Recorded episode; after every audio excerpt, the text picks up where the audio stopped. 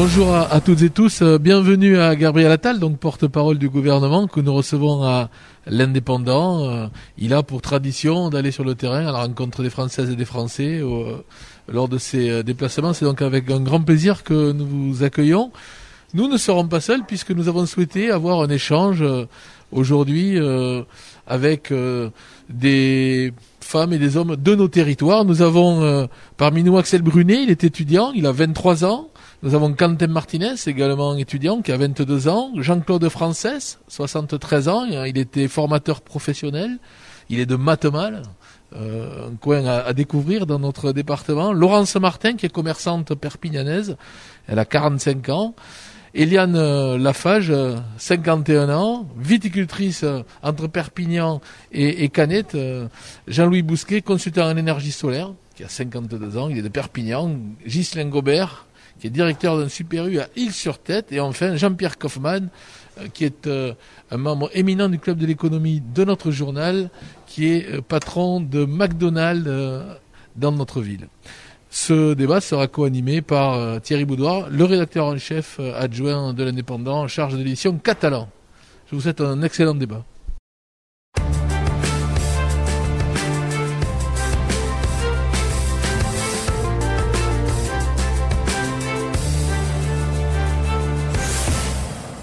On a décidé de faire quatre thèmes hein, pour euh, ce débat. C'est bien sûr euh, les lecteurs qui vont poser des questions. Le premier sera sur la vaccination et sur la situation sanitaire. Le deuxième sur la politique. Le troisième sur votre venue ici à Perpignan pour le plan de relance plus particulièrement. Et le quatrième sera sur la jeunesse. Très bien. La vaccination Je commence en disant que je suis très heureux d'être là et je vous remercie de prendre du, temps puisque vous avez toutes et tous des, activités euh, riches et, denses et merci de prendre du temps pour cet échange. C'est vrai que moi je suis porte-parole du gouvernement, donc je dois expliquer ce que fait le gouvernement, répondre aux questions. Mais j'envisage pas du tout cette fonction comme euh, une fonction qui impose de rester euh, à Paris. Et j'essaye chaque semaine de me, déplacer une voire deux journées sur le terrain pour échanger euh, avec les Français. Et donc je suis très heureux vraiment de cet échange et j'espère que ça sera utile me permet de poser la première question, puis après je vous donne la parole. La première question, c'est sur la vaccination, et notamment le variant Delta. Euh, c'est la une de l'indépendant aujourd'hui. Un cluster a été découvert à Perpignan, dans un monastère près de Perpignan. On sent la montée en puissance du variant Delta. Est-ce qu'aujourd'hui, elle est inéluctable? Et qu'est-ce que vous avez décidé de faire pour tenter justement de freiner cette montée inéluctable? C'est vrai que si on regarde euh, la situation euh, épidémique au niveau national, on a réussi à faire reculer l'épidémie. Et quand je dis on, c'est tous les Français qui ont fait énormément euh, d'efforts. Et c'est aussi le déploiement de la vaccination. On a aujourd'hui euh, un taux d'incidence qui est inférieur à 20. Il faut remonter à l'été dernier pour euh, retrouver ce niveau. Et ici, dans le département, il est encore plus faible qu'au niveau national, puisqu'il est, je crois, autour de 12,5. Donc c'est un motif de satisfaction. C'est encore une fois grâce aux efforts de tout le monde. Mais on a aussi des motifs d'inquiétude sérieux, et notamment le variant Delta. Il faut bien comprendre que ce variant, il est très contagieux. Si on regarde le taux de reproduction euh, du virus, c'est-à-dire quand on prend une souche du virus, le nombre de personnes qui peuvent être contaminées en moyenne par une personne euh, malade, si on enlève tous les gestes barrières et la vaccination, le virus classique euh, qu'on a connu il y a un an, c'était trois personnes qui pouvaient être contaminées par, un malade. Le variant britannique, c'est 4,5 personnes en moyenne. Et Delta, c'est entre 6 et 7 personnes qui peuvent être contaminées par un malade. Donc on voit que c'est plus de deux fois plus contagieux que euh, le, premier, le premier variant. Donc c'est très inquiétant et on voit dans un certain nombre de pays, notamment au Royaume-Uni, euh, en Russie et maintenant dans des pays européens aussi, qu'il y a une reprise de l'épidémie, parfois une quatrième vague qui est liée à ce variant. Donc il faut être extrêmement vigilant. On constate qu'il progresse aussi en France comme dans le reste du monde, puisque sa présence a doublé dans notre pays en une semaine. Il est passé de 10% à 20% euh, des, contaminations. Et il y a des euh, clusters qu'on détecte. Effectivement, il y en a euh, un dans les Pyrénées orientales qui, se trouve dans un monastère. et ça nous impose à chaque fois de prendre des mesures extrêmement fortes et d'être très vigilants sur l'isolement et le traçage des cas contacts. Donc pour répondre à votre question, oui, il y a une inquiétude parce que probablement ce variant va supplanter euh, la souche précédente et devenir majoritaire euh, en France. Mécaniquement, il y a assez peu, malheureusement, euh, d'espoir de l'empêcher. Mais ce qu'on peut empêcher, encore, c'est la quatrième vague. Il y a un seul moyen de l'empêcher, c'est la vaccination, puisque les vaccins sont efficaces contre toutes les formes du virus, c'est les scientifiques qui le disent, y compris contre le variant Delta. Une question? Oui, moi j'ai une question. Merci. du coup, Alex Brunet. Donc. Axel Bernet. Axel, pardon. Oui, donc moi je voulais vous poser une question parce qu'on voit bon la vaccination progresse, ce qui est une bonne chose, mais on voit qu'il y a toujours des personnes et y compris des jeunes d'ailleurs qui sont toujours réticents. Et euh, est-ce que du coup vous pensez que vous allez être obligé de passer par exemple une loi pour obliger les gens à se vacciner ou euh, vous n'allez pas obliger les dernières personnes, on va dire réticentes, à se faire vacciner? Bon, d'abord, euh, moi je pense que sur ce sujet-là, il faut toujours se dire qu'on vient de loin. Si on se remet quelques mois en arrière, on va dire fin décembre, début janvier, d'abord il y avait de vrais doutes sur notre capacité à vacciner plusieurs dizaines de millions de personnes en, quelques mois, euh, et on a réussi à le faire. Et puis surtout, quand on faisait des sondages, on voyait qu'il y avait une minorité de Français qui avaient l'intention d'aller se faire vacciner. Aujourd'hui, on a plus de 34 millions de Français qui ont reçu une première dose. Et l'intention vaccinale, c'est-à-dire le nombre de Français qui déclarent vouloir se faire vacciner, n'a jamais été aussi haute qu'aujourd'hui. Donc ça, il faut s'en réjouir. Euh, ça a progressé, ça a beaucoup progressé on constate aujourd'hui qu'on arrive euh, sur une forme de plateau, c'est-à-dire que le nombre de premières injections ne progresse plus beaucoup, voire il a eu tendance à diminuer euh, assez nettement ces dernières semaines. Il y a une petite remontée ces derniers jours parce qu'on a beaucoup euh, remobilisé, et c'est pas dans ce département de montagne que j'apprendrai que ralentir quand on est en côte, c'est pas ce qu'il y a de plus utile et de plus efficace. Donc il faut continuer à accélérer sur la vaccination. Qu'est-ce qu'on constate? On constate qu'effectivement, il y a un certain nombre de Français qui aujourd'hui ne souhaitent pas se faire euh, vacciner. Et donc il faut les convaincre. Donc nous on déploie beaucoup d'efforts en termes de euh, communication. On parie aussi beaucoup et on fait beaucoup confiance aux professionnels de santé, aux médecins, parce qu'ils sont au contact au quotidien de leurs patients, donc ils peuvent échanger avec eux, les rassurer. Et on souhaite que les médecins puissent par exemple avoir le fichier et la liste de leurs patients qui ont été vaccinés pour que euh, ceux qui n'ont pas été vaccinés puissent être appelés par leur médecin pour leur dire voilà pourquoi vous vous êtes pas fait vacciner, est-ce que je peux répondre à vos questions, etc. Et puis, vous posez la question de, l'obligation. Aujourd'hui, la question de l'obligation, se pose pour une catégorie de Français, c'est les soignants. Parce que les soignants, ils sont euh, au contact des personnes euh, souvent fragiles, et notamment dans les maisons de retraite. On constate qu'on est à peine à 50% des personnels des maisons de retraite vaccinés, et qu'on a des clusters de variants Delta dans des maisons de retraite qui sont arrivés par des soignants qui n'étaient pas vaccinés. Ce qui est totalement inacceptable, parce qu'on sait que les personnes en maison de retraite, c'est les plus à risque du virus. Et donc il faut les protéger. Et donc oui, on réfléchit à rendre la vaccination euh, obligatoire pour euh, les soignants. Avec Jean Castex, le Premier ministre, on va recevoir dans les jours qui viennent tous les présidents des groupes parlementaires, les associations d'élus locaux, échanger avec eux et donc envisager cette vaccination obligatoire. Pour ce qui est du reste des Français, encore une fois, il y a la confiance, la communication, et puis probablement des incitations. Je vous donne euh, quelques exemples. Aujourd'hui, pour euh, réaliser un certain nombre de choses, pour voyager, pour accéder à des grands rassemblements, il faut présenter un pass sanitaire. Le pass sanitaire, c'est soit le vaccin, euh, la preuve qu'on a été vacciné, soit un test euh, négatif. Aujourd'hui, les tests, ils sont gratuits. En tout cas, ils sont pris en charge par la sécurité sociale, puisque rien n'est jamais gratuit, c'est la solidarité nationale qui les, prend en charge. Viendra un moment où se posera la question de la gratuité de ces tests. Et moi, je me mets aussi à la place de Français qui ont fait l'effort d'aller se faire vacciner, se dire que leurs impôts, leurs cotisations sociales finance les tests de personnes qui veulent aller en discothèque ou voyager mais qui veulent pas se faire vacciner, ça pose quand même une question. Il y a une autre question qui se pose, c'est le périmètre du pass sanitaire. Est-ce qu'il faut demander le pass sanitaire pour d'autres éléments que euh, les discothèques, les grands festivals ou les voyages? Ça, ça fait aussi partie des sujets dont on va discuter avec les différents groupes politiques et les oppositions. Donc il peut y avoir ces incitations pour convaincre encore davantage de Français d'aller se faire vacciner. Une autre question? Monsieur Kaufmann. Au moment où la libération touristique vient juste de prendre forme et, on voit qu'il y a plutôt de bonnes nouvelles, une volonté européenne de déplacement, on voit aussi l'arrivée du, variant euh, euh, indien et la question est, y aura-t-il une coordination européenne à, attendre dans les semaines qui viennent? Parce qu'on ne peut pas laisser les choses partir comme ça à volo. Nous, on a toujours poussé la plus grande coordination européenne possible, la France il y a eu un certain nombre d'aboutissements, notamment le pass sanitaire euh, européen. Euh, c'est quand même euh, positif de se dire que tous les pays européens tiennent compte des mêmes données et ont le même outil pour contrôler si les personnes sont vaccinées ou si elles sont protégées, parce qu'on peut attester avec un test négatif qu'elles ne sont pas contaminées par le virus. Il y a d'autres points sur lesquels on n'a pas réussi à avancer suffisamment sur la coordination européenne, malgré nos efforts. Ce qui est certain, c'est que la France, aujourd'hui, en Europe, a le, cadre à ses frontières qui est le plus euh, ferme et le plus restrictif d'Europe. Très tôt, on a pris des mesures, on les a prises progressivement, mais on a pris très tôt des mesures.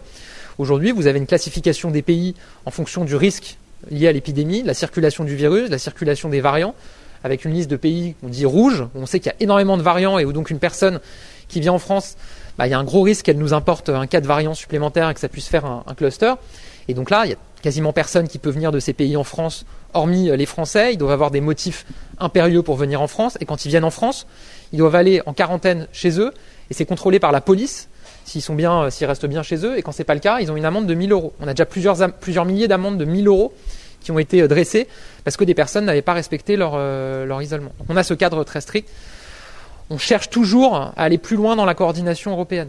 C'est pas évident. Voilà, c'est vrai que par exemple, il y a un certain nombre de pays européens, je pense au Portugal ou même à l'Espagne, euh, qui ont réduit euh, leurs restrictions aux frontières, notamment avec des pays où euh, du variant circule, avec le Royaume-Uni ou autre. Voilà. Mais donc c'est pas simple de trouver cette coordination, mais en tout cas nous on pousse toujours pour aller au maximum. Il y a certains aboutissements, il y a d'autres points sur lesquels il faut qu'on progresse. Une question? Quentin Martinez. Euh, oui, bonjour. Alors j'ai une question. Vous parliez il y a quelques minutes de l'inquiétude qu'il y a face à l'arrivée et à la montée du variant Delta dans les chiffres. Euh, là, cette semaine, les dernières restrictions ont été euh, levées, notamment, je pense aux jauges dans les lieux recevant du public, etc. Le 9, il doit y avoir les discothèques qui doivent réouvrir. Est-ce que justement, face à cette inquiétude, il y a des réflexions qui sont déjà entamées sur de possibles restrictions qui pourraient réapparaître dans l'été? On a vu qu'au Portugal, le couvre-feu a été réinstauré depuis aujourd'hui. Oui, absolument. Euh, on a allégé progressivement, et la dernière étape était mercredi, les restrictions qui existaient au niveau national. On a aujourd'hui un taux d'incidence qui est très très faible et qui nous permet, à chaque fois qu'il y a des clusters ou qu'il y a des cas positifs, vraiment d'analyser les choses, de remonter euh, les contacts et de prendre des mesures très ciblées. Et donc en fait, on a basculé d'une gestion de l'épidémie euh, avec des restrictions nationales à une gestion locale.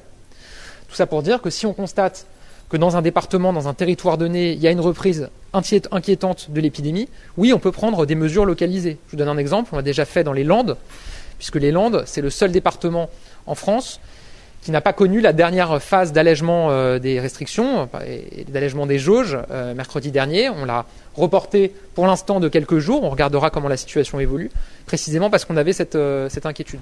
Donc, Aujourd'hui, il n'y a absolument aucune euh, nouvelle mesure de restriction qui est prévue sur un département ou un territoire donné, mais je ne peux pas exclure que ça arrive à un moment, y compris dans l'été, en fonction de l'épidémie. On se souvient que l'été dernier, euh, il y avait eu euh, le ressac de l'épidémie, le déconfinement, et puis au début du mois d'août, fin du mois de juillet, on avait eu en Mayenne des clusters très importants, on avait dû prendre des mesures ciblées sur le département de la Mayenne. Si cet été, on devait se retrouver face à des situations où l'épidémie repart dans un département donné, on prendra toujours les mesures nécessaires pour euh, contraindre l'épidémie dans ce territoire. Notre question? J'en ai une, moi, sur ce domaine-là de vaccination, puisqu'on est dans un pays très touristique.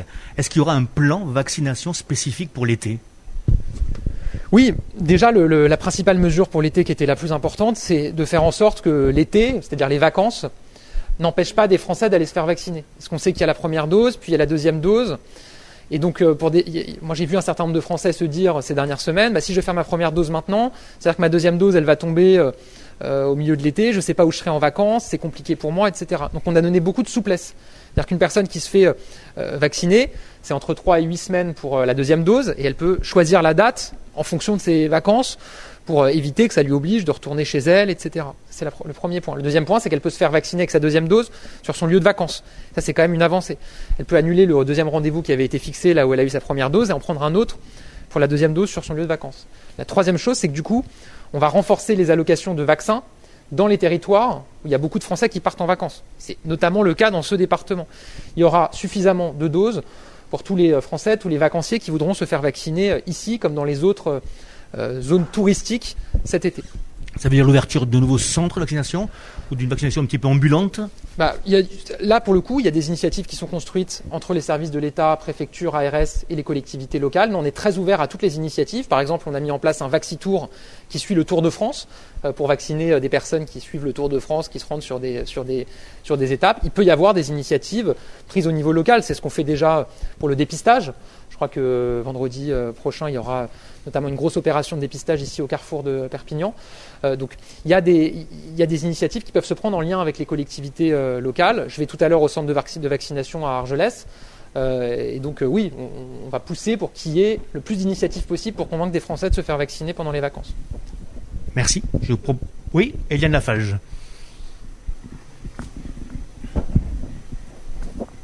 Bonjour, alors je vais être un peu moins consensuel et politiquement correct. On, entend dire alors, euh, que euh, euh, des, personnes en fait vaccinées peuvent être contaminées par le variant Delta et, en mourir en fait.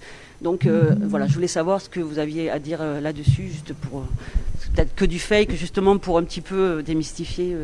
Non, mais vous avez raison, c'est important de c'est important de poser toutes les questions. Et c'est pas tant ce que moi j'en dis que ce qu'en disent les scientifiques. Moi sur ces questions-là, je suis très humble, je, ne suis pas un scientifique, donc j'écoute ce que nous disent les scientifiques, les agences de santé indépendantes, les experts indépendants qui remettent des avis sur les vaccins et qui produisent la littérature scientifique. Qu'est-ce qu'ils disent? Ils disent que les vaccins protègent à 90% contre les formes graves du virus.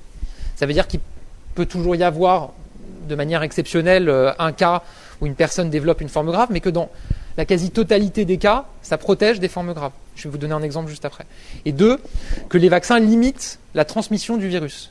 Et pour le coup, on peut toujours être contaminé euh, en étant euh, vacciné, ça protège d'avoir une forme grave, mais qu'on peut être euh, contaminé par le virus.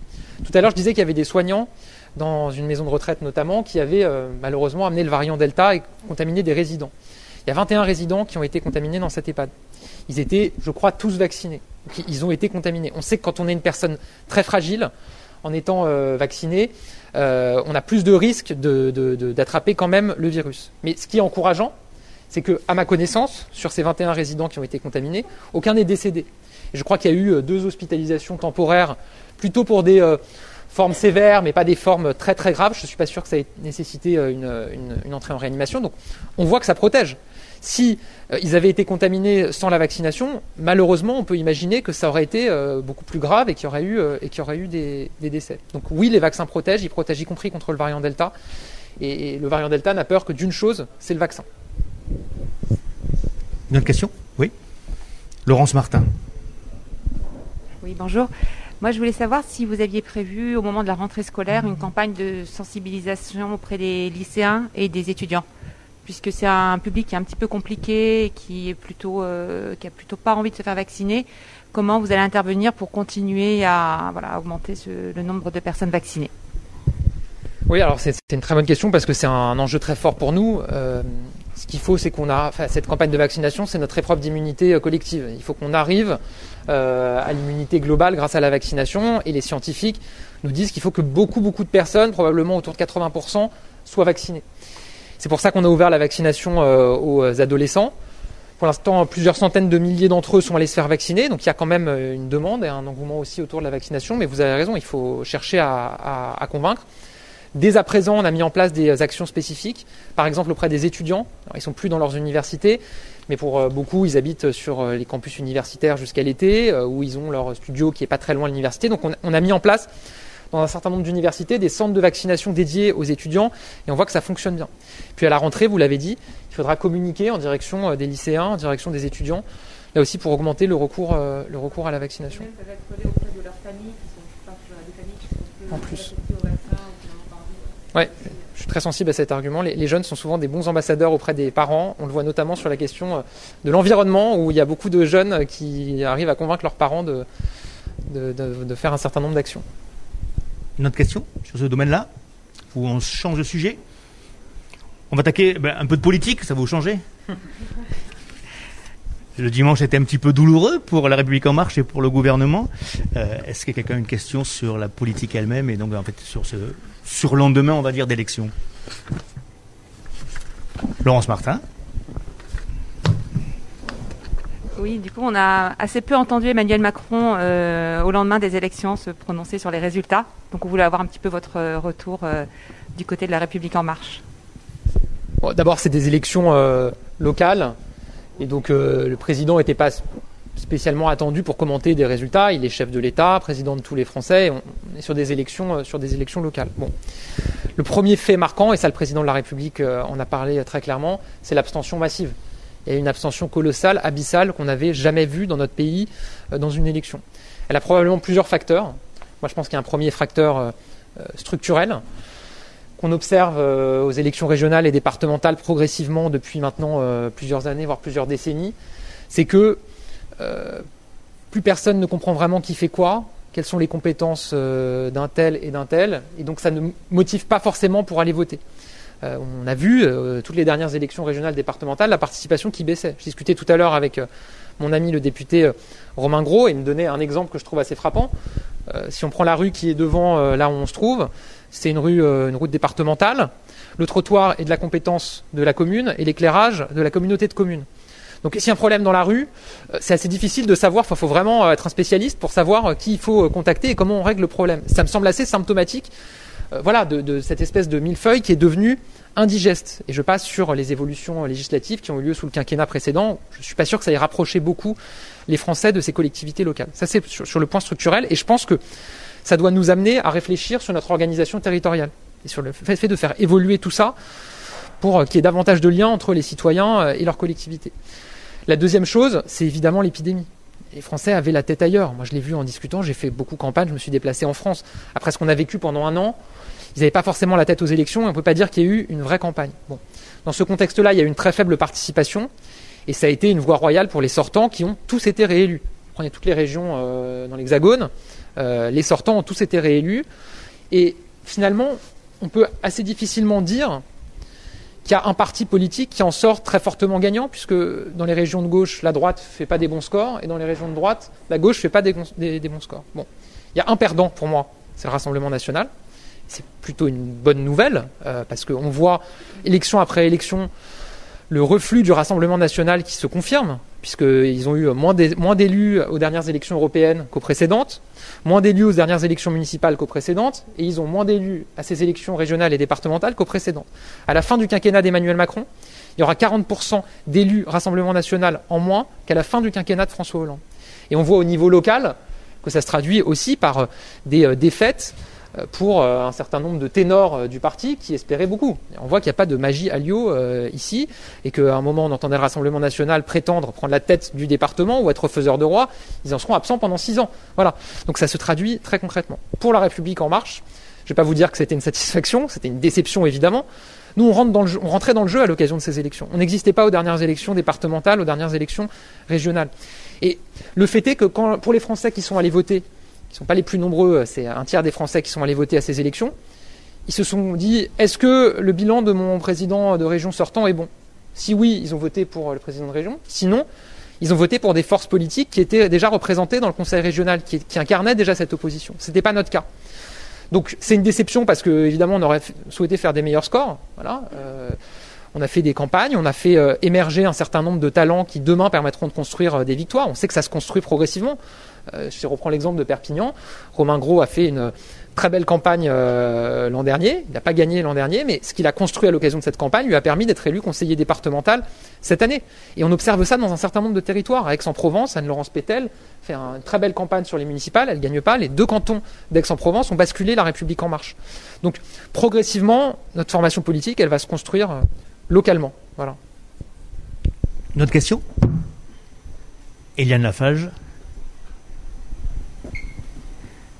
Oui, donc euh, c'est un constat qu'il y a eu un tiers de participation. Euh, euh, du coup, en fait, c'est aussi effectivement eu l'épidémie qui, préoccupe beaucoup les Français, mais il y a aussi, je pense, certains désaveux ou une certaine perte de confiance des Français dans la politique, enfin tout bord confondu, hein, bien évidemment. voilà, qu'est-ce que qu'est-ce que vous pouvez dire là-dessus Comment redonner en fait confiance aux Français en la politique, en les hommes politiques aussi? Oui, alors, moi je vous rejoins totalement. Je mets de côté ce que je disais tout à l'heure sur les, compétences, l'organisation territoriale. Je pense que ça joue beaucoup. Il y a aussi effectivement cette question de désaveu. Et ça, pour le coup, pour moi, c'est une responsabilité des formations politiques, des partis politiques. Parce qu'on les a beaucoup entendus dans l'opposition dire il y a une très faible participation, c'est de la faute du, gouvernement. De toute façon, c'est toujours de la faute du, gouvernement euh, pour eux. Mais je les ai assez peu entendus s'interroger elles-mêmes. Les, les, partis politiques pourraient s'interroger aussi sur cette faible participation. C'est aussi aux partis politiques de donner envie aux Français d'aller euh, voter. Et ça nécessite effectivement de se renouveler, de faire évoluer un certain nombre de pratiques. Moi, je fais partie d'une formation politique, La République en marche, d'une majorité euh, présidentielle, qui a permis un incroyable renouvellement euh, en 2017 avec des nouveaux visages qui sont arrivés à l'Assemblée nationale et qui cherchent à renouveler aussi le paysage politique au niveau local. Ça prend du temps. Mais moi, je pense que c'est euh, la clé, le sésame, si on veut réussir à, retrouver, euh, à retrouver ce lien avec euh, les Français. question? Jean-Louis Bousquet. Euh, votre euh, visite n'est pas un hasard, je pense. Aujourd'hui, demain, il y a un congrès du Rassemblement national à Perpignan. Euh, vous êtes aussi là pour montrer que le gouvernement est aux côtés des Perpignanais? Alors, C'est un contre-feu. Je viens pas pour le con- je viens pas au congrès hein, si c'est ça la question euh, je vous rassure euh, je préfère être clair pour éviter qu'il y ait un doute.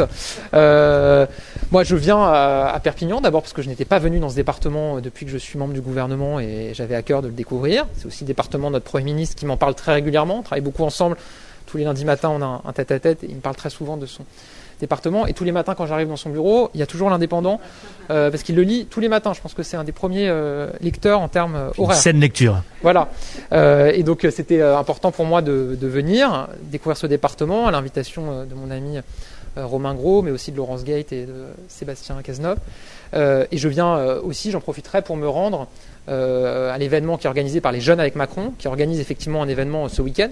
C'est une manière de montrer qu'il n'y a pas euh, de territoire pleinement euh, acquis par le Rassemblement national. Qu'il n'y a pas de propriété du Rassemblement national dans notre pays et que euh, euh, la majorité euh, présidentielle, le gouvernement ont évidemment euh, leur place partout euh, en France et peuvent venir témoigner de ce qui est fait très concrètement pour répondre aux inquiétudes des Français, aux fractures en France qui alimentent le Rassemblement national. Donc euh, oui, je- j'aurai à, à cœur, à chaque fois qu'on me posera la question, de répondre à ce que dit le Rassemblement national, y compris à l'occasion de ce congrès. Notre question? Laurence Martin? Lundi, on a entendu euh, parler d'une mission parlementaire sur l'absten- qui, va être- conduite sur, euh, pardon, sur l'as- l'abstentionnisme. Du, du coup, je voulais savoir un peu quels seraient les, les délais, puisque j'imagine bien que les actions à conduire pour euh, réveiller l'instinct euh, civique et citoyen des Français, il ne faudra pas mettre ça en place au mois de janvier ou février prochain. Donc, comment, dans un délai aussi court, vous allez arriver à redonner envie de la chose publique, de la chose politique aux, Français qui ont vraiment besoin d'être euh, réenchantés et qui ont besoin de voilà d'ouvrir des perspectives sur euh, sur l'après pour euh, voilà construire la- l'avenir. Vous avez raison, c'est un travail de longue haleine. Il y a tout le volet politique que j'évoquais tout à l'heure avec Madame sur ce que doivent faire les formations politiques. Et puis, il y a probablement d'autres solutions qu'on peut explorer. Et donc, effectivement, il y a cette mission qui a été mise en place par Richard Ferrand à l'Assemblée nationale, qui va durer quelques mois. J'ai plus le calendrier exact euh, en tête, euh, mais je crois que c'est euh, d'ici à l'automne qu'elle doit remettre ses, propositions. Il y a ce que j'évoquais tout à l'heure sur l'organisation territoriale. Je pense que là, il y a un chantier à regarder. Moi, j'ai jamais compris à titre personnel pourquoi François Hollande était revenu sur le conseiller territorial qui avait été décidé par Nicolas Sarkozy, c'est-à-dire en fait un, élu qui fait à la fois le rôle du conseiller départemental et du conseiller régional. Je pense que ça simplifie un certain nombre de choses. Je pense qu'il y a des éléments à voir aussi sur les compétences. On en parlait tout à l'heure. Peut-être dans les modalités euh, de vote et dans la pratique de vote. Emmanuel Macron s'était engagé en 2017 à mettre en place euh, le vote électronique, proposer le vote électronique. On l'a mis en place pour les élections des Français de l'étranger. Ça marche assez bien. Ils ont euh, expérimenté ça en mai dernier euh, avec l'élection des, de leurs représentants consulaires. Ça fait partie des choses qu'on doit pouvoir regarder. Il y a un certain nombre de pays, notamment nos voisins, qui font du vote par correspondance ou qui font du vote électronique. Ça fonctionne très bien. Pourquoi ça ne marcherait pas en France? Je vous dis pas là que c'est la réponse à l'abstention et que c'est ça qui va recréer le lien entre euh, les Français euh, et leurs institutions ou leurs représentants. Mais ça peut faire partie des moyens qu'on peut utiliser, mobiliser, en tout cas pour favoriser la participation aux, élections. Après, moi je vous dis, pour moi le meilleur moyen de renforcer le lien entre les Français et leurs représentants, c'est d'avoir des représentants qui tiennent leurs engagements euh, et qui, quand ils prennent des engagements devant eux, les respectent.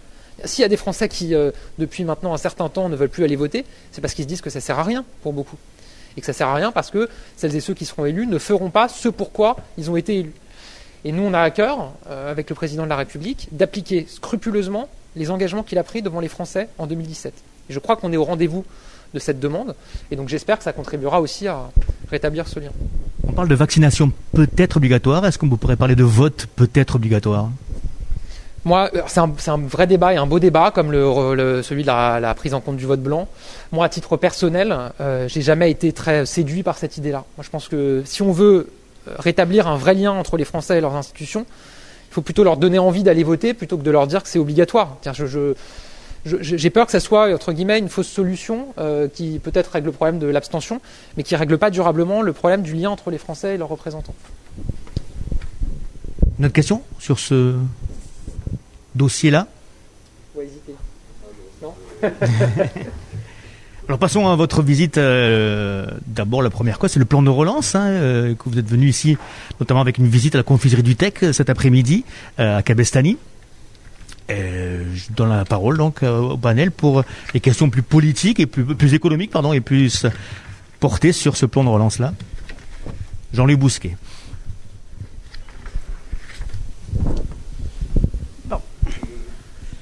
Donc moi je, suis consultant en énergie renouvelable. Quand on parle de plan de relance aujourd'hui, on parle beaucoup de plan de relance vert. Euh, et notamment l'Europe aussi a le fameux Green Deal hein, qui, est, euh, qui, est, qui est activé.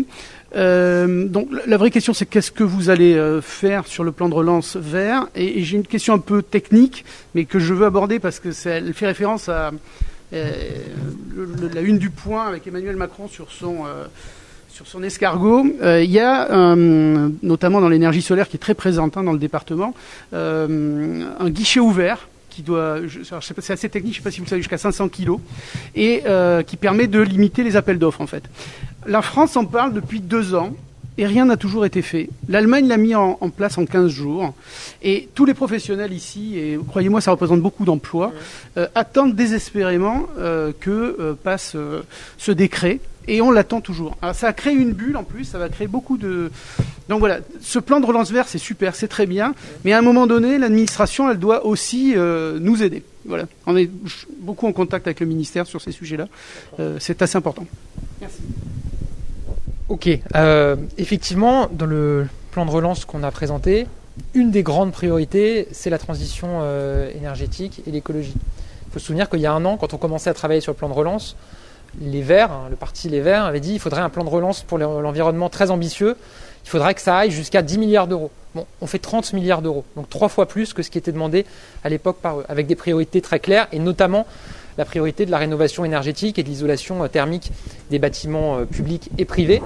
S'agissant des bâtiments euh, publics, il y a des aides de l'État qui vont aux collectivités locales, qui vont à l'ensemble des acteurs publics pour rénover. Je regardais les chiffres sur les euh, Pyrénées-Orientales. Euh, à ce stade, c'est euh, 15,7 millions d'euros qui sont mobilisés, universités, centres, péniten- centres pénitentiaires, pour rénover ces bâtiments et y faire entrer les énergies renouvelables, notamment le solaire, qui est évidemment un enjeu extrêmement, extrêmement important. Et ensuite, la rénovation thermique des logements privés où là, on a mis en place un dispositif qui s'appelle Ma Prime Rénov, qui permet à tout Français qui veut euh, rénover euh, son logement pour euh, qu'il soit mieux isolé, ce qui est à la fois un enjeu environnemental mais aussi de pouvoir d'achat, d'être aidé jusqu'à 20 000 euros. Une prime qui va jusqu'à 20 000 euros.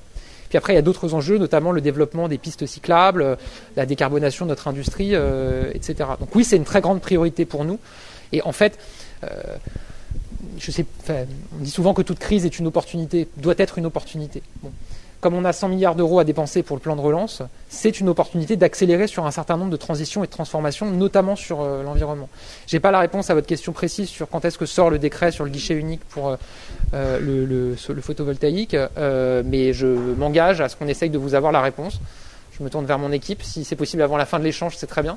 Sinon, on vous la communiquera ultérieurement, mais vous disiez que vous étiez en lien avec le ministère de l'Environnement. En tout cas, je retiens de votre question qu'il faut accélérer sur ce sujet, parce que si les Allemands l'ont fait en 15 jours et que ça fait plusieurs années qu'on en parle en France, c'est bien qu'on doit euh, pouvoir le faire assez rapidement. Donc euh, je m'engage en tout cas à relayer ce, que, ce point. Monsieur, Monsieur Gobert. Juste pour rebondir euh, sur l'aspect des, des énergies vertes, euh, moi je fais des, des ombrières photovoltaïques. hein. On est limité sur la taille de ce que l'on peut euh, installer si on veut faire de l'autoconsommation.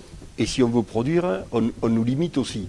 Alors on est dans une région qui est très favorable, et je ne suis pas un spécialiste comme monsieur euh, de, de l'énergie verte, simplement un, un investisseur euh, sur ce thème-là. Pourquoi ne libère-t-on pas davantage euh, les possibilités pour les investisseurs de faire davantage de, photovoltaïque dans ce département en particulier pour produire une électricité que par ailleurs on va aller produire dans une centrale nucléaire ou, ou à charbon?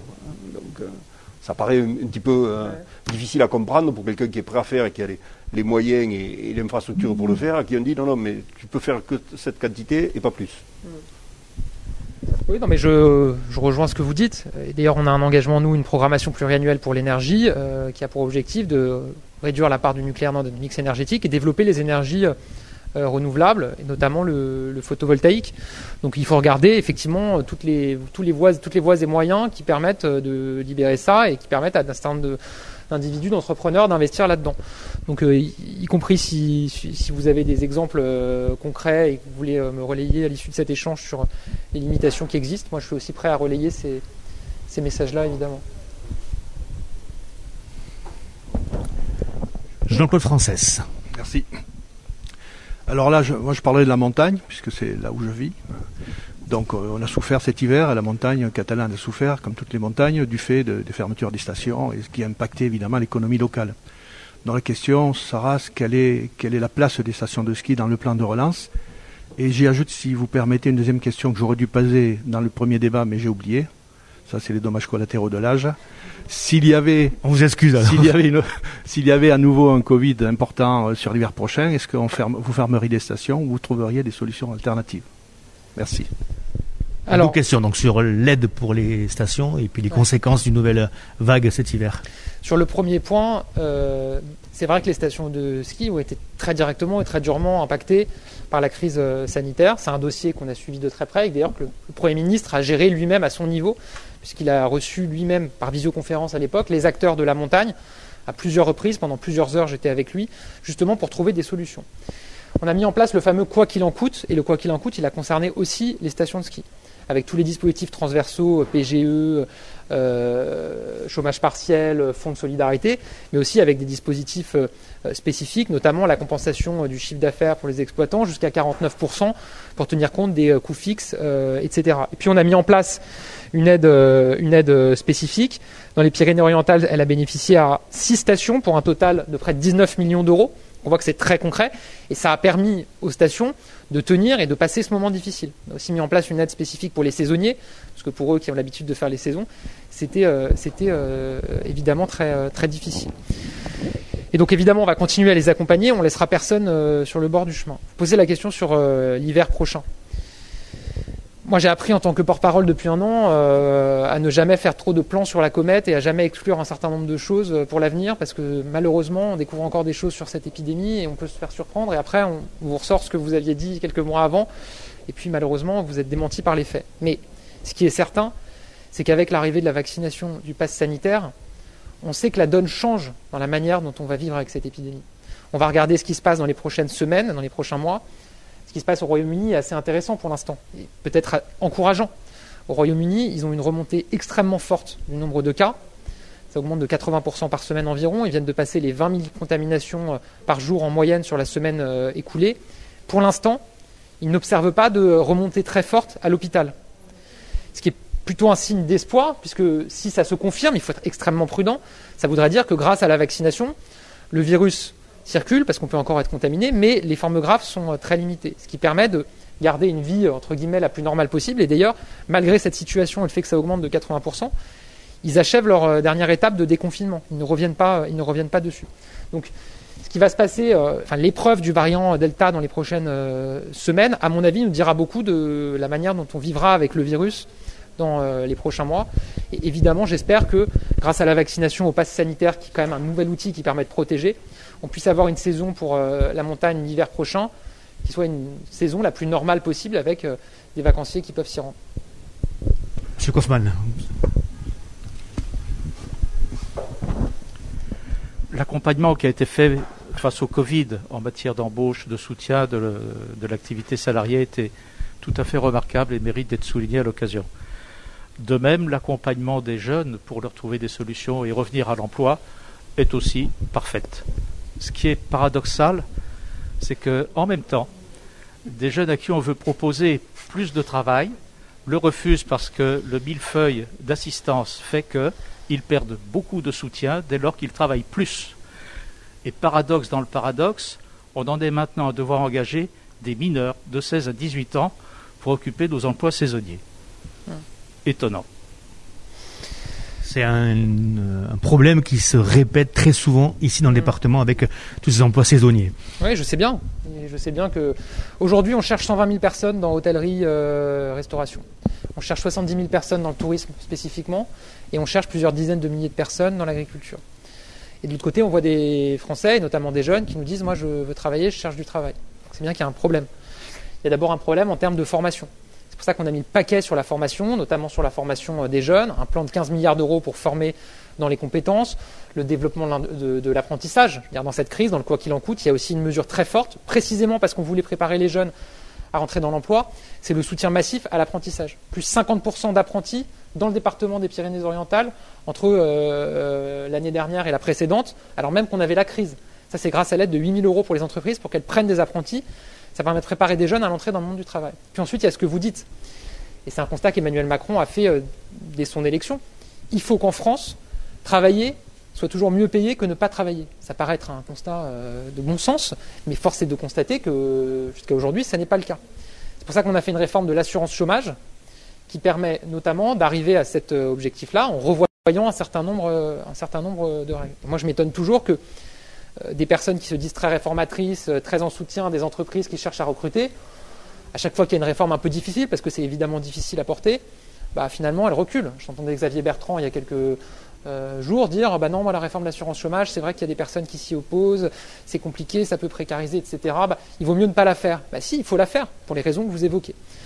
Malheureusement, le Conseil d'État, pour l'instant, nous a suspendu la réforme, puisqu'il considère qu'il y a encore trop d'incertitudes sur la situation économique que je trouve moi assez étonnant parce qu'à chaque fois que je me déplace sur le terrain, je rencontre des chefs d'entreprise qui me disent ça repart, on a du monde, on cherche à embaucher.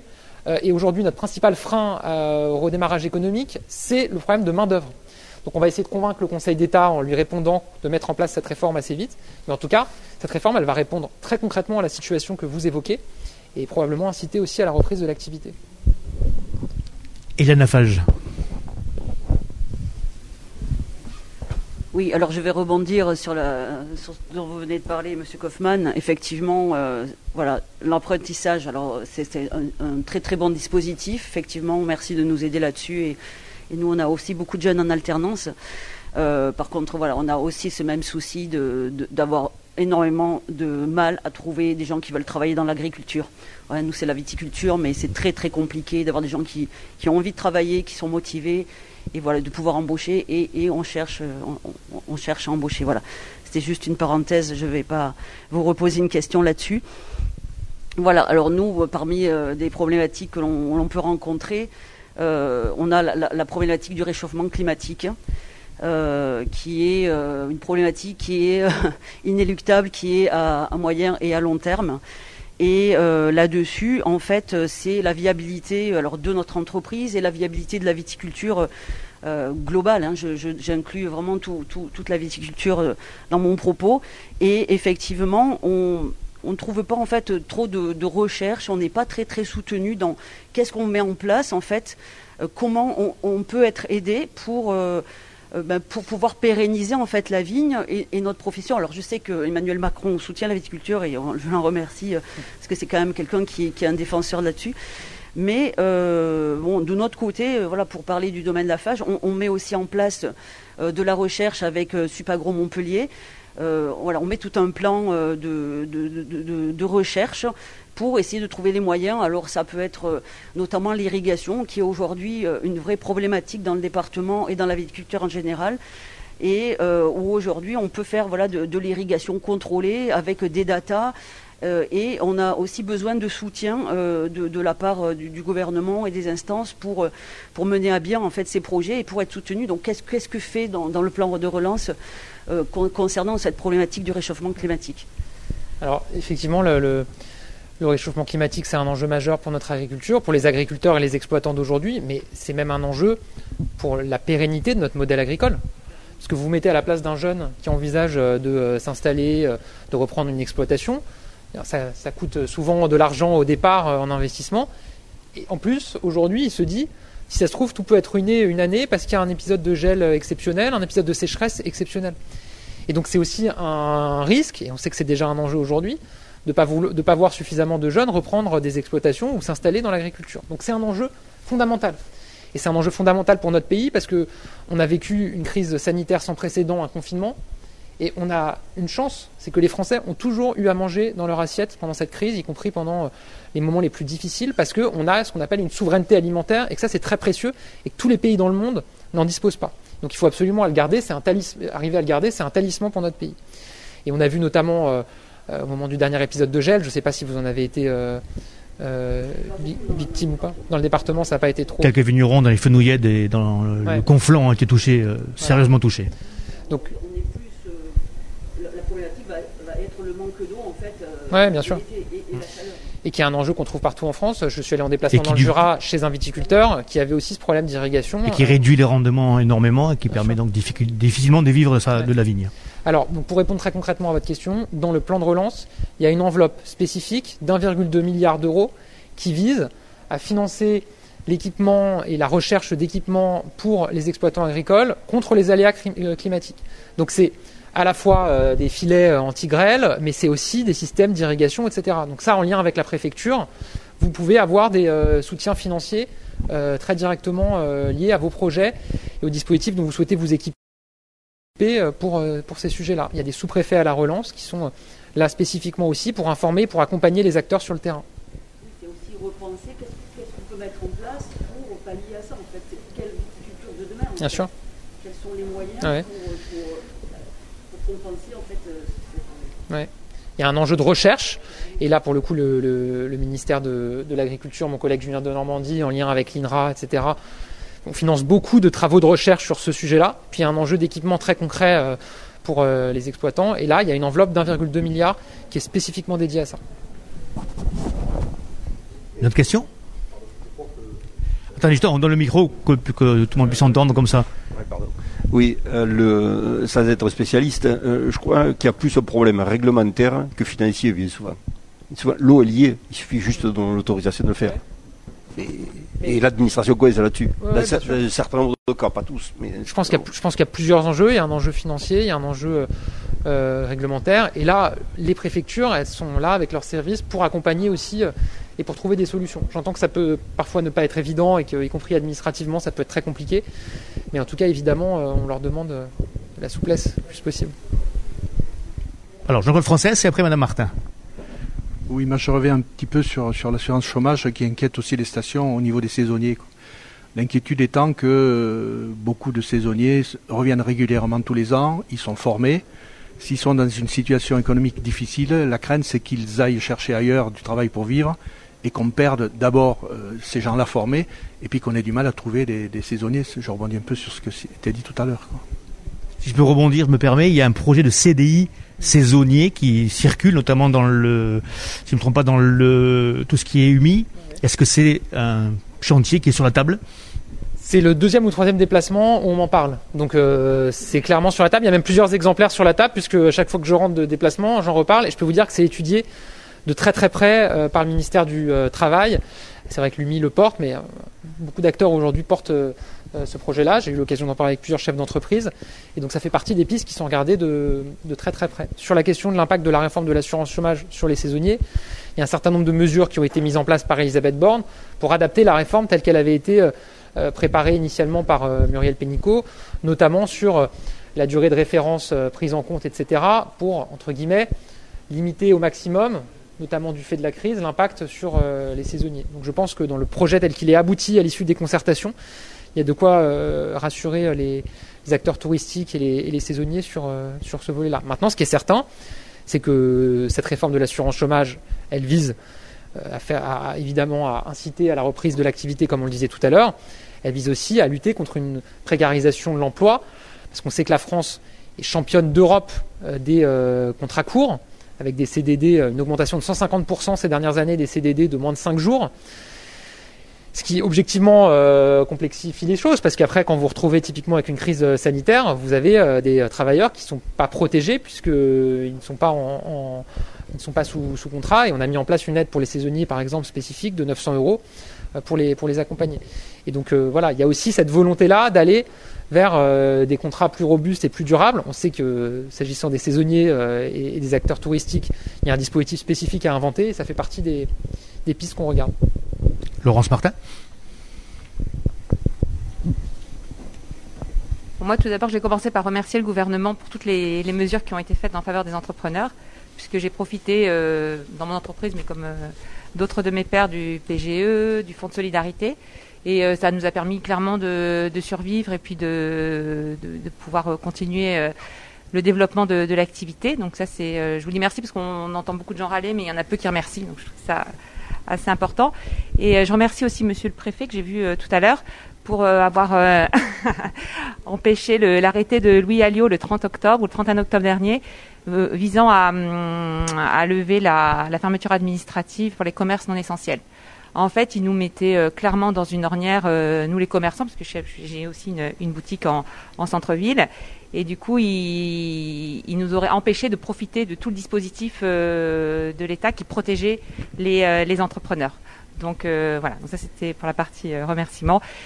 Également pour la formation, euh, le plan de l'alternance est une, une vraie, une vraie bonne idée puisqu'on peut faire entrer des, des jeunes dans la vie active et, euh, et ça me fait rebondir sur le sujet suivant, c'est comment est-ce qu'on leur euh, on leur donne envie d'aller euh, travailler à ces jeunes. J'ai de la chance, j'en ai des, euh, j'en ai qui sont performants, qui sont déterminés, qui ont envie, mais je vois autour de moi, il y en a beaucoup d'autres qui le sont moins, qui finalement, quand un matin euh, c'est compliqué, ils se lèvent pas, euh, ils quittent l'entreprise euh, sans préavis euh, ni même euh, un mot auprès de leurs employeurs.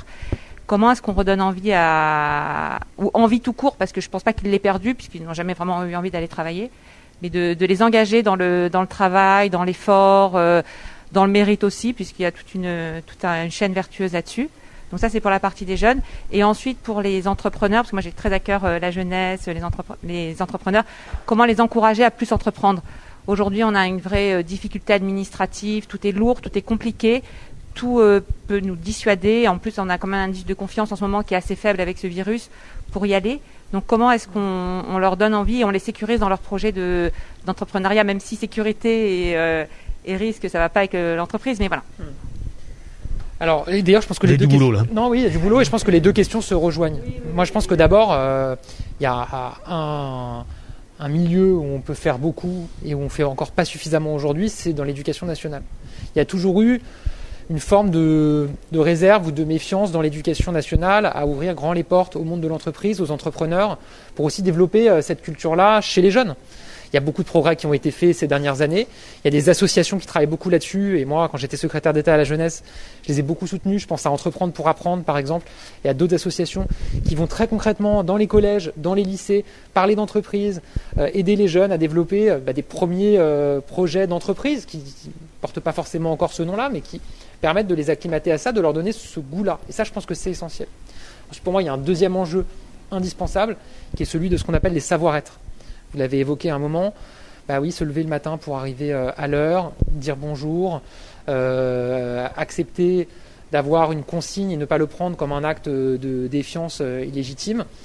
Moi, je rencontre beaucoup de chefs d'entreprise qui me disent que ça, pour le coup, ils ont le sentiment que ça se dégrade, ou en tout cas qu'ils ont le sentiment depuis plusieurs années que ça se perd. Et ça, pour moi, c'est un enjeu fondamental. Et notamment quand j'étais secrétaire d'État à la jeunesse, j'avais lancé un projet qui s'appelle le Service national universel, qui se déroule euh, encore. Il y a la deuxième euh, édition qui se déroule partout en France avec 20 000 jeunes aujourd'hui qui participent, qui vise notamment à ça. On ne règle pas tout en un mois de service national universel, mais qui vise aussi à être un autre moment charnière. On donne ça chez les jeunes, on apporte ça chez les jeunes, notamment cette question des, des savoir-être. Et là aussi, je pense que l'éducation nationale, elle doit beaucoup. Moi, j'ai jamais compris pourquoi c'était pas obligatoire ou plus obligatoire de se lever quand le professeur rentre dans la salle. Ça, paraît anecdotique, je veux dire, c'est aussi par des éléments symboliques comme cela qu'on accepte qu'il y a une autorité légitime euh, et qu'on respecte cette autorité légitime et que derrière, quand on grandit et quand on rentre dans la vie active, bah, on a appris à la respecter et donc à avoir ses, savoir-être. Et puis, il y a la question de la formation et de l'insertion, où là, pour le coup, euh, moi, c'est, ça, ça rejoint ce que je disais tout à l'heure. Quand vous allez sur un déplacement, vous rencontrez des chefs d'entreprise qui vous disent on n'arrive pas à recruter de jeunes ou à les garder, et que à 500 mètres, vous êtes dans une mission locale et vous voyez euh, des jeunes qui vous disent moi j'aimerais travailler mais j'ai pas de travail. Enfin c'est un, truc de fou comme on dit, c'est-à-dire qu'il y a, vraiment quelque chose qui fonctionne pas. Et donc là avec le plan un jeune une solution, vraiment on met le paquet pour arriver à insérer les jeunes qui sont totalement éloignés de la formation. Ça c'est notamment le dispositif de garantie jeune avec les missions locales pour euh, les remettre euh, vraiment sur des rails et pour ensuite qu'ils puissent avoir une formation euh, professionnalisante. Et ensuite, on finance des formations. et on, met en place des dispositifs financiers pour aider les entreprises, à, pour inciter les entreprises à recruter des jeunes. Je ne sais pas si vous avez eu l'occasion d'utiliser ce dispositif, mais on, a mis notamment en, en place une prime de 4000 euros pour toute entreprise qui recrute un jeune de moins de 26 ans.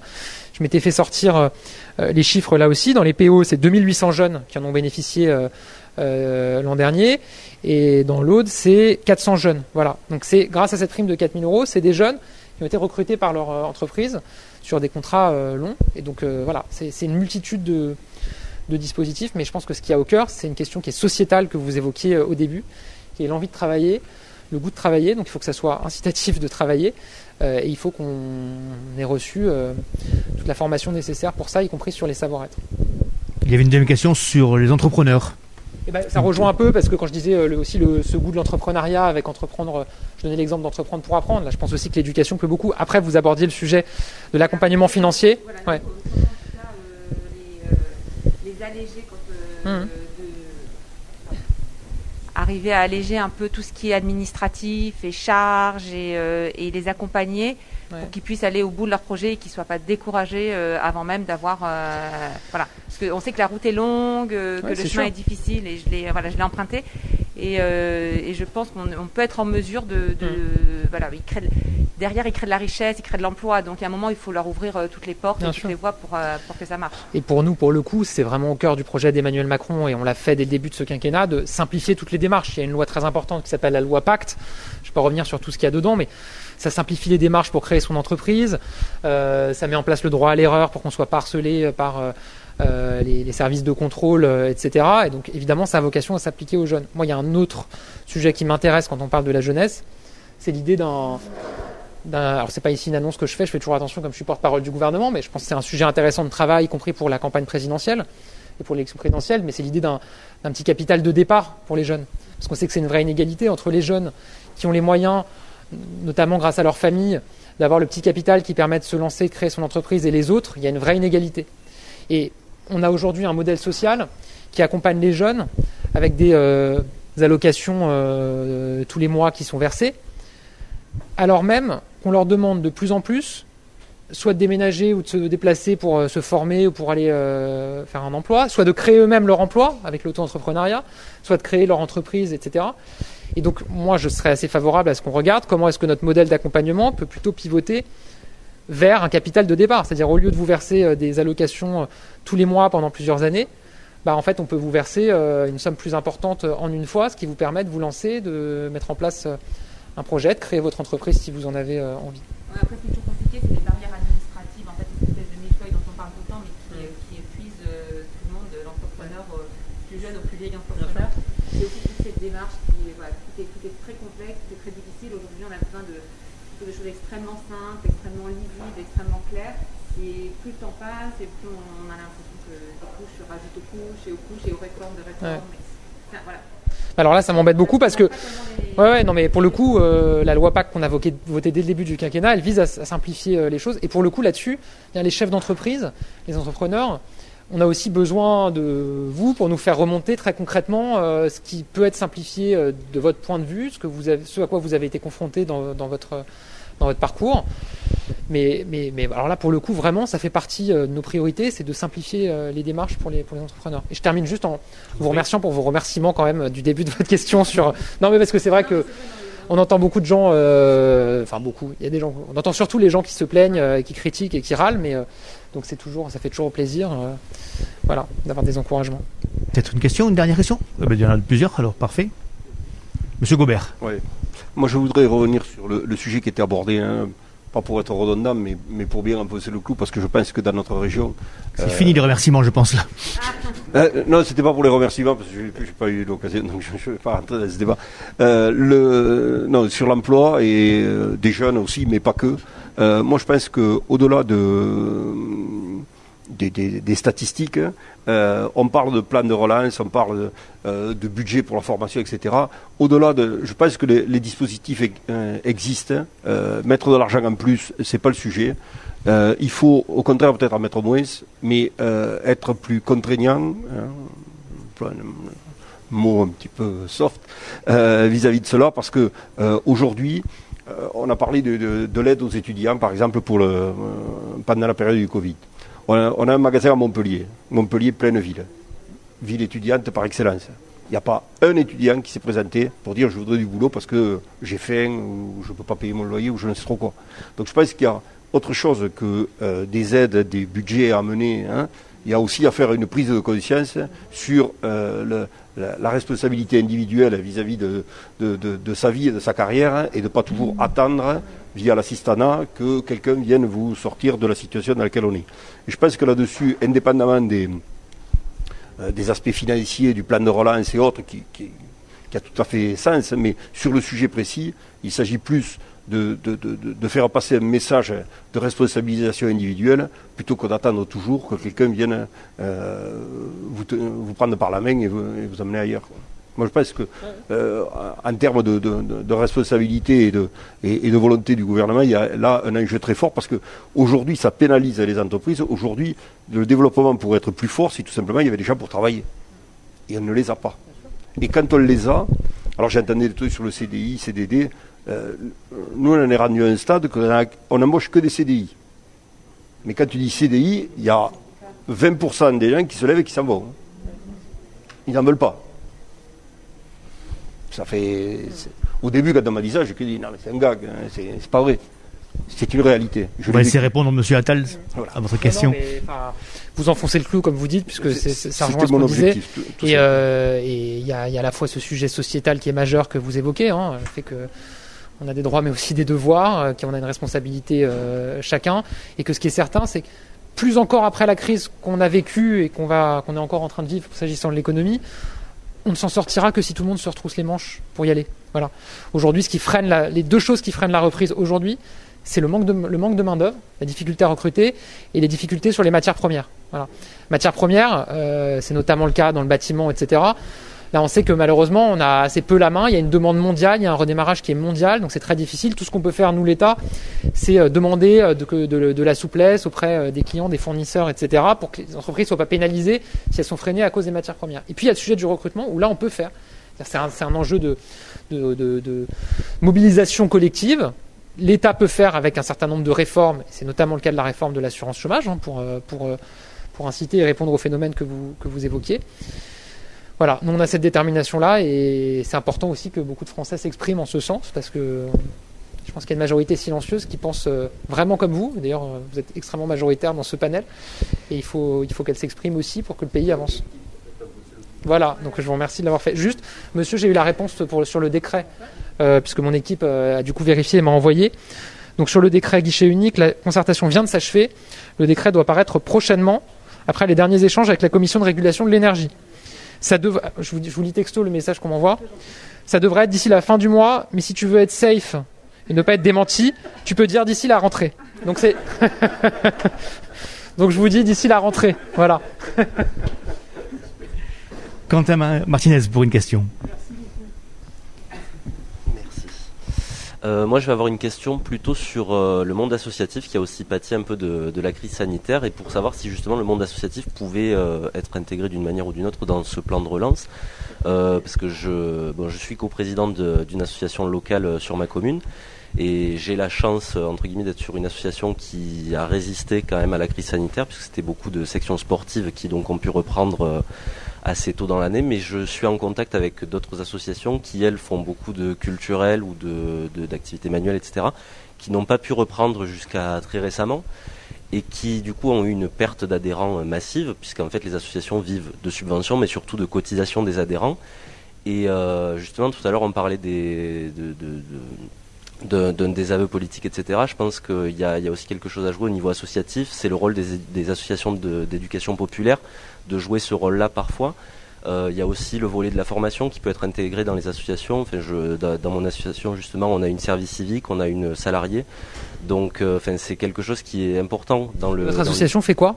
Pardon? Elle est dans quel domaine votre Nous, association? c'est un foyer rural, donc on fait beaucoup d'animations euh, de, de la vie locale en fait.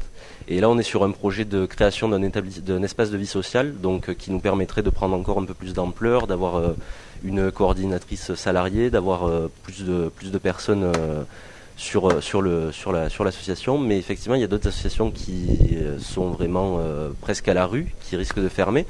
Et donc, si ces associations-là se retrouvent à être obligées de fermer par manque de moyens, ben, ça veut dire plus de bénévoles, donc moins d'engagement associatif et politique. Ça veut dire aussi ben, moins de personnes qui peuvent se former.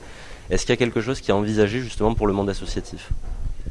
Alors d'abord sur le, constat que vous évoquiez, euh, c'est vrai que c'est quelque part aussi quelque chose à mettre en parallèle intéressant avec les premiers sujets qu'on a évoqués, c'est que on parle de désaffection euh, de beaucoup de Français pour euh, la vie publique, la politique, etc. Et en même temps, on n'a jamais eu autant de création d'associations, jamais eu autant de bénévoles, jamais eu autant de Français qui se sont engagés dans des associations, et notamment des jeunes. Donc c'est intéressant puisque ça montre pour moi que tout n'est pas perdu, au contraire, il y a des signes d'espoir et des motifs d'espoir. Et pour ça, on a besoin d'un tissu associatif fort. Et c'est aussi un enjeu économique. Euh, c'est le secteur associatif, c'est près de 2 millions de salariés euh, en France. Il y a tout le secteur de l'économie sociale et solidaire notamment. Il se trouve quand la première vague du virus est survenue, moi j'étais à l'époque encore secrétaire d'État chargé de la vie associative et de la jeunesse. Et donc notamment, on avait fait très attention à ce que les associations bénéficient, euh, quand elles ont une activité économique et euh, des salariés, des mêmes dispositifs que les entreprises, chômage partiel, fonds de solidarité, euh, prêts garantis par, l'État. Ensuite, ce qu'on a fait, c'est qu'on a acté que, euh, pour ce qui est de l'État, toutes les subventions aux associations étaient reconduites, quand bien même ces subventions étaient liées à euh, des événements qui n'ont pas pu se tenir. Voilà, c'est une forme d'aide euh, directe parce qu'on sait que souvent une association, elle vit aussi euh, de l'aide qu'elle va avoir pour un événement parce que ça permet d'équilibrer avec le reste. Et on a invité les collectivités locales à le faire. Maintenant, elles sont libres, les collectivités locales. Certaines l'ont fait, d'autres pas. Mais en tout cas, s'agissant de l'État, on, a été, on a été au rendez-vous. Ensuite, on a un fonds spécifique pour aider les associations qui dépend des préfets, euh, qui est le fonds de développement de la vie associative. Euh, donc là, c'est pour financer des petites associations, parce qu'on sait que souvent, euh, les, les, fonds de soutien peuvent être captés par des grandes associations, des gros réseaux, et les petites associations locales n'en bénéficient pas forcément. Donc on a voulu avoir cette enveloppe déconcentrée dans chaque département pour les petites associations qui sont principalement composé de bénévoles ou quasi exclusivement composé de bénévoles, celle où il y a un ou deux salariés. Voilà, donc je ne sais pas si vous en avez disposé avec. Euh, pour, pour, la, pour, la, salariée que nous avons à temps plein, on a pu bénéficier du fonds D'accord, ouais. Vous avez un service civique, donc là on crée euh, 200 000 missions de service civique en plus, donc ça c'est aussi un soutien direct euh, aux, associations. Donc euh, voilà, là on a quand même un, panel de dispositifs pour les aider à surmonter aussi la crise. Et puis ensuite, il y a, parce que vous abordiez le secteur de la culture et du sport, il y a aussi euh, le fait de faire revenir des adhérents. Et là, on a mis en place deux dispositifs, le passe sport et le passe culture pour les jeunes, euh, pour euh, susciter de nouvelles adhésions euh, dans des associations sportives ou culturelles. associations sportives, on sait que les inscriptions, elles se font en général à la, rentrée en, septembre. Et donc là, vous avez un certain nombre de, familles modestes qui vont bénéficier d'une aide pour que leurs enfants puissent s'inscrire dans une association sportive. Ça va faire revenir du monde dans les assos. Madame Lafache, j'ai une question. Oui, alors euh, bon, je rejoins vraiment, je tiens encore à le dire, euh, tout ce qu'ont partagé euh, les personnes présentes sur la difficulté d'embauche, enfin voilà, sur tout, tout, cela. Et ensuite aussi, vous disiez, c'est bien de me faire remonter le millefeuille administratif. Aujourd'hui, on, a, beaucoup d'aide dans la viticulture et je vous en remercie, l'Europe, la région et l'État. Mais c'est vraiment très très compliqué. Ce sont des dossiers qui sont extrêmement compliqués à monter, vraiment. Et parfois, on, voilà, on laisse tomber des aides parce que parce qu'il n'y a pas l'interlocuteur, parce qu'on ne sait pas si on doit s'adresser à la mairie, à la région, à l'État, à l'Europe, etc. Et qu'on n'a pas de réponse. C'est vraiment euh, quelque chose qui est extrêmement compliqué avec un retard administratif. Aujourd'hui, on est retoqué sur des aides d'il y a 7 ans, c'est-à-dire qu'on demande de remonter dans des dossiers qu'on a fait il y a 7 ans, parce qu'aujourd'hui, ils sont en train d'examiner les dossiers d'il y a 7 ans. Donc, en fait, c'est, nous, on a une personne qui s'occupe, mais qui passe beaucoup, beaucoup de temps à ça parce que aussi ça vaut le coup et si on n'a pas d'aide on ne peut pas investir aujourd'hui en année à euh, voilà par exemple on a des projets si on rentre pas dans l'aide on n'investit pas c'est à dire que les entreprises sont aussi soumis enfin euh, par les aides. Si on n'a pas les aides, on s'en sort pas. C'est compliqué. Je trouve ça parfois paradoxal parce que, parce que quelque part, nous, on a envie d'être autonome, mais euh, d'un côté, merci pour les aides, et de notre côté, si on n'a pas les aides, on n'y arrive pas parce que pour tout un tas de, de raisons, de, de, la lourdeur de, voilà, des charges, enfin, de, de toutes les entreprises, euh, je pense, seront d'accord avec moi. Voilà, et ça, c'est quand même une réalité. Euh, aujourd'hui, voilà, toute cette lourdeur de, de- pour monter des dossiers, pour pour avoir l'interlocuteur. Enfin, voilà, c'est. Je sais pas ce qui. Enfin voilà, en tout cas, je voulais. Je sais pas s'il y a une réponse à ça, mais en tout cas, Ouais, je- vous, di- ouais. vous disiez tout à l'heure à Madame mais- de, de- Ouais, non, mais enfin tout ce qui peut aller vers euh, un, un- un rassemblement des interlocuteurs et sur le sur le solaire. Ouais. Non, non, mais on voit que ça va progresser, notamment sur les sur les énergies renouvelables. On en parlait tout à l'heure. Non, moi je pense que le ce qui se passe avec le plan de relance, ça peut être un bon laboratoire de ce qu'on peut simplifier et faciliter dans les démarches administratives. On l'a vu beaucoup à l'occasion de cette crise. Quand on est dans une crise, on n'a pas trop le choix en fait. Euh, il faut aller vite. Euh, on dit souvent que la France c'est suradministré, qu'il y a des procédures beaucoup trop compliquées. Moi, je retiens quand même que première vague, on met en place un fonds de solidarité et un chômage partiel qui vont bénéficier, qui vont bénéficier à des millions d'entreprises et à des millions de salariés. En quelques jours, le dispositif est mis en place et en quelques jours ou semaines, euh, l'argent est versé aux entreprises. Et ça, on nous l'aurait dit avant, je ne sais pas si on l'aurait cru. Moi, j'ai vu aussi des élus locaux en me déplaçant qui m'ont dit ça a vachement simplifié euh, et, accéléré euh, notre manière de travailler avec les services de l'État et les préfectures. Voilà, on a des euh, services de l'État, des directs, des préfectures qui nous disent bah, allez-y, faites, et puis on régularisera ensuite, on regardera ensuite comment on fait. C'était pas tout à fait la culture avant. Voilà. Et pour les aides financières qu'on met en place pour les entreprises, dans le cadre du plan de relance, là aussi, on a mis en place normalement un process qui est assez simplifié. La preuve, il y a déjà des entreprises qui ont bénéficié de versements importants. La confiserie où je vais tout à l'heure a reçu 800 000 euros dans le cadre de- du programme territoire d'industrie. Ça va lui permettre un investissement de plus de 3 millions d'euros sur, euh, pour, pour augmenter ses capacités de production. Euh, je me rends dans un domaine euh, euh, viticole tout à l'heure qui n'est pas le vôtre, euh, donc désolé, mais je reviendrai, je reviendrai chez vous. Je crois que c'est Château Nadal. C'est au soleil, effectivement. voilà, euh, qui a bénéficié de chèques export. Je ne sais pas si vous avez pu en bénéficier ou si vous avez regardé. C'est des, c'est- Voilà, c'est des, di- c'est des, c'est des dispositifs qui permettent de financer euh, des actions de prospection à l'international pour euh, s'exporter. Et donc, euh, ce domaine où je me rends a bénéficié de 4000 euros d'aide pour euh, prospecter. C'est dans le cadre du plan de relance. Ça fait que quelques mois que le plan de relance a été euh, lancé. Elle a déjà été financée. Elle a reçu une aide de 500 euros euh, sur son équipement numérique. Donc, on est en train d'assister avec le plan de relance à, je crois, un choc de simplification et un choc dans les rapports entre euh, les administrations, les entreprises, les collectivités locales. Et je pense qu'on en tirera tous des enseignements et que ça permettra sur du plus long terme de simplifier les choses. Allez, une dernière question. Madame Lafage. Voilà, c'est vraiment concernant la viticulture. on a la- toute la, la- la- la filière euh, a Ça été. tombe bien, c'est l'apéro après.